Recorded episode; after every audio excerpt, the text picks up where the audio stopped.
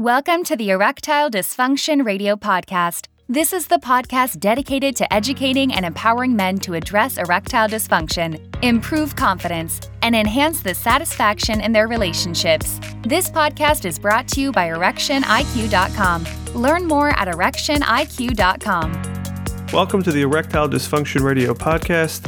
I am Mark Goldberg, certified sex therapist. I am deeply passionate about working with men like you to help resolve their ED. And we're talking about imposter syndrome. Do I really know what I'm doing in the bedroom? Imposter syndrome, just give us a refresher on what it is. Uh, so, imposter syndrome, uh, again, uh, not necessarily an overly clinical term, but um, it mm-hmm. certainly is a good descriptor of, I think, what many people experience in uh, various aspects of their lives. I think imposter syndrome really comes in, in multiple forms, um, and we certainly see this in, in multiple settings. Imposter syndrome can be a genuine feeling in the sense that a person can feel like a, and, and be accurate that they are in a situation which is a little bit out of their league. Hmm. Um, but generally, we wouldn't call that imposter syndrome. It really is just an imposter. um, but imposter syndrome, uh, most commonly, I think, is felt when a person is in a uh, situation or position that they are uh, qualified for um, by by whatever definition that may be. Um, but their assessment of themselves is that they are not like quite who they say they are. Got it. Um, I think many people experience this in a professional realm.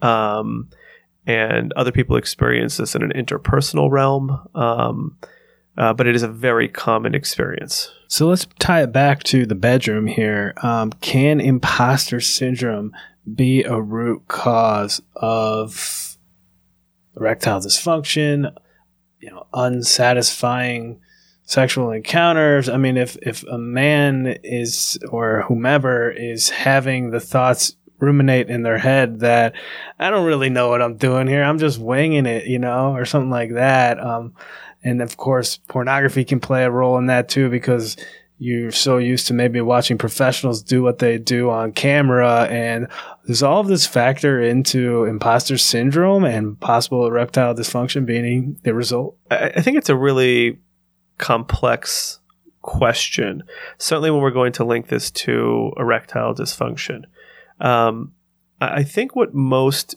people who are having what they call imposter syndrome are experiencing is that the results are better than they would expect of themselves. Mm. So they have achieved a certain professional status, um, and uh, the results that they're getting are pretty good, but they're not sure why, or they don't know if they can replicate it. Uh, they feel oh, yeah. like, like, they kind of got lucky. Ooh. So I think where yeah. imposter syndrome would probably manifest itself most clearly is if things are actually going well in mm. the bedroom, and uh, where one one guy will take that as a sign that they should be confident or a sign that they're doing great.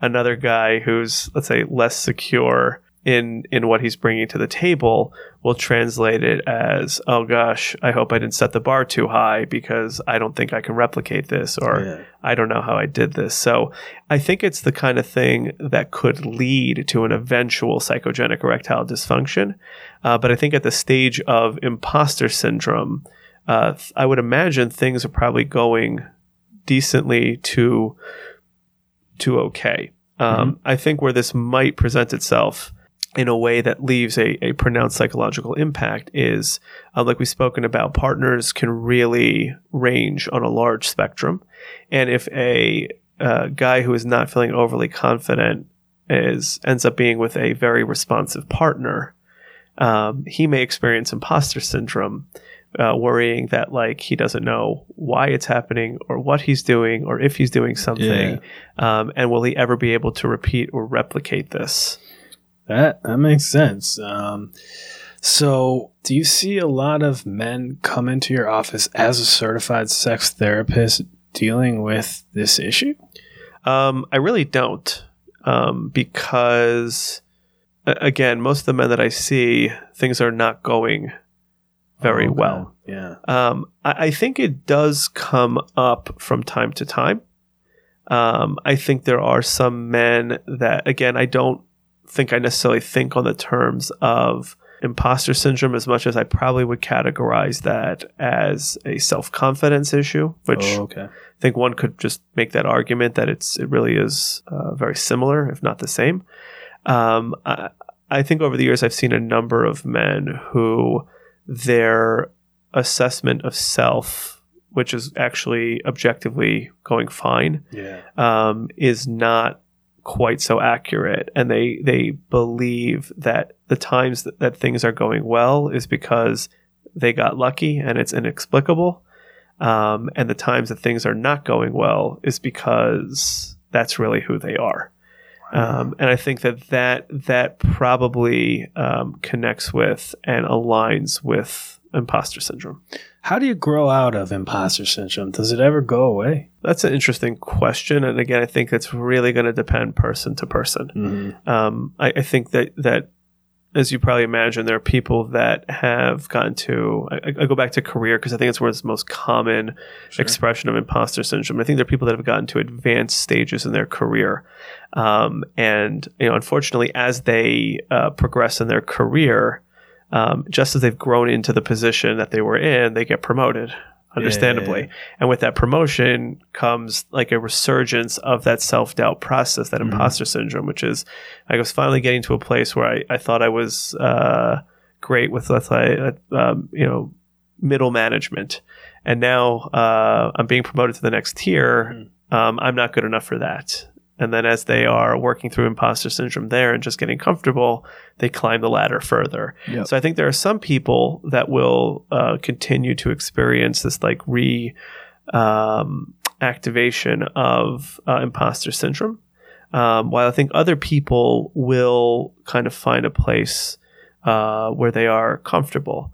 Um, you know, I, I will, I guess, be a little bit vulnerable here on this on this episode, and I will just make mention that as a therapist, you know, the first time you sit with somebody, you got a lot of information, um, and it sounds really good, and you've practiced your skills um, on, you know, other other people who are not um, actually experiencing the problem that they're presenting. You're doing role play and these types of things. Um, there is an element, I think, of imposter syndrome that many people feel just at the beginning of anything that they're doing. I know that I felt that a little bit you know, at the beginning of uh, of my career, certainly Sure, as a graduate student. Um, and I think that's that's normal and natural. And I do think that many people do um, grow out of it. Um, I will say when we're kind of bringing all that back around to the sexual realm, um, the men who are going to experience imposter syndrome are the ones who who happen to have experiences that go relatively flawless, so to speak, Sure. um, and that's rare. Yeah, yeah. So most men, I would say, don't have the luxury of being able to experience imposter syndrome um, because the nerves around those initial experiences, whether it's with um, erection issues or more commonly, I think in younger men, is premature ejaculation when they're um, starting to get their sexual selves established, um, would preclude imposter syndrome because they actually are showing up in ways that they expect. And how does the role of media and pornography impact sexual imposter syndrome? We talked about it a little bit in the beginning of this podcast, but does it does it play a role? So um, I think it, it it plays a role to those people who are susceptible to uh, imposter syndrome. Um, so again, there, there's a number of overla- overlapping concepts here. So like we were mentioning before, imposter syndrome probably has to do with um, self confidence, um, which I think a lot of times a way to look at that is the gap between um, what your expectations of yourself are and what your current you know stance or status is in life and i think pornography can help drive that gap even further um, so i think that there probably is a role that pornography can play certainly for people who like, like we've mentioned on this podcast before if people view pornography as a uh, source of information Yeah. and they don't view it as a source of entertainment Mm-hmm. um, it certainly can help to drive up ex- expectations. Um, I also want to just make mention, and again, this is probably a larger topic, as uh, much as people can try to view it as entertainment, it's hard to not internalize some of what you consume Yeah. and let that impact the way that you think. It's very, very challenging. Um, so I want to acknowledge that. It's not as simple as, well, I just know it's a pure form of entertainment.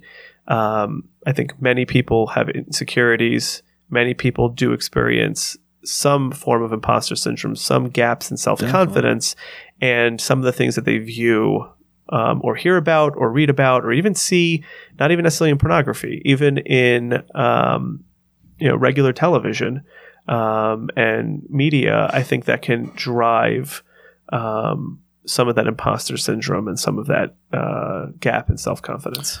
I think an important takeaway for our listeners on today's episode, and I'll let you verify this or or shut it down, but I was thinking imposter syndrome is normal and natural. So if you're dealing with it in really any aspect of life, it's almost a part of the human experience and just being aware that it's something that we're all dealing with might be helpful. I would tend to agree with that. Um, I, I think when people don't feel imposter syndrome, that can also be an indicator of I think you're a little bit too comfortable Yeah. um, because you really, to a certain extent, don't know what you're doing, Mhm. um, but you have a title. Mhm. Um, so I, I would tend to agree with that. That I think imposter syndrome, um, certainly at, at, at certain stages of life, is is normal and it's to be expected, um, because you are oftentimes thrown into things in life that um, only life experience can prepare you for. Mhm. So the first time you're doing things, it makes sense to feel a certain element of imposter syndrome. I think it's it's a matter of grappling with that reality Mhm. much more than it is trying to eliminate it. I'll just conclude that that when we talk about problematic imposter syndrome, it's most often when it's like a sustained type of feeling, Okay. much more than you know feeling a certain element of imposter syndrome um, at the onset or at the beginning of uh, new experiences and new um, life stages.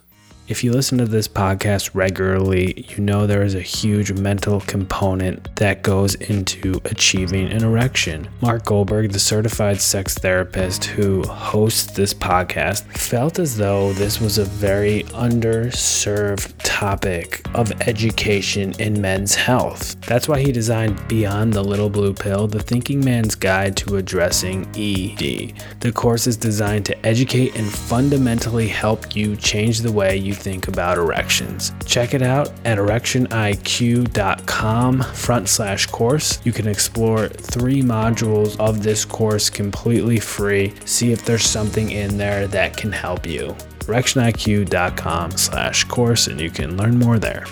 Thanks for listening to the Erectile Dysfunction Radio Podcast. For more information on today's topic and understanding how the mind impacts erectile dysfunction, please visit erectioniq.com.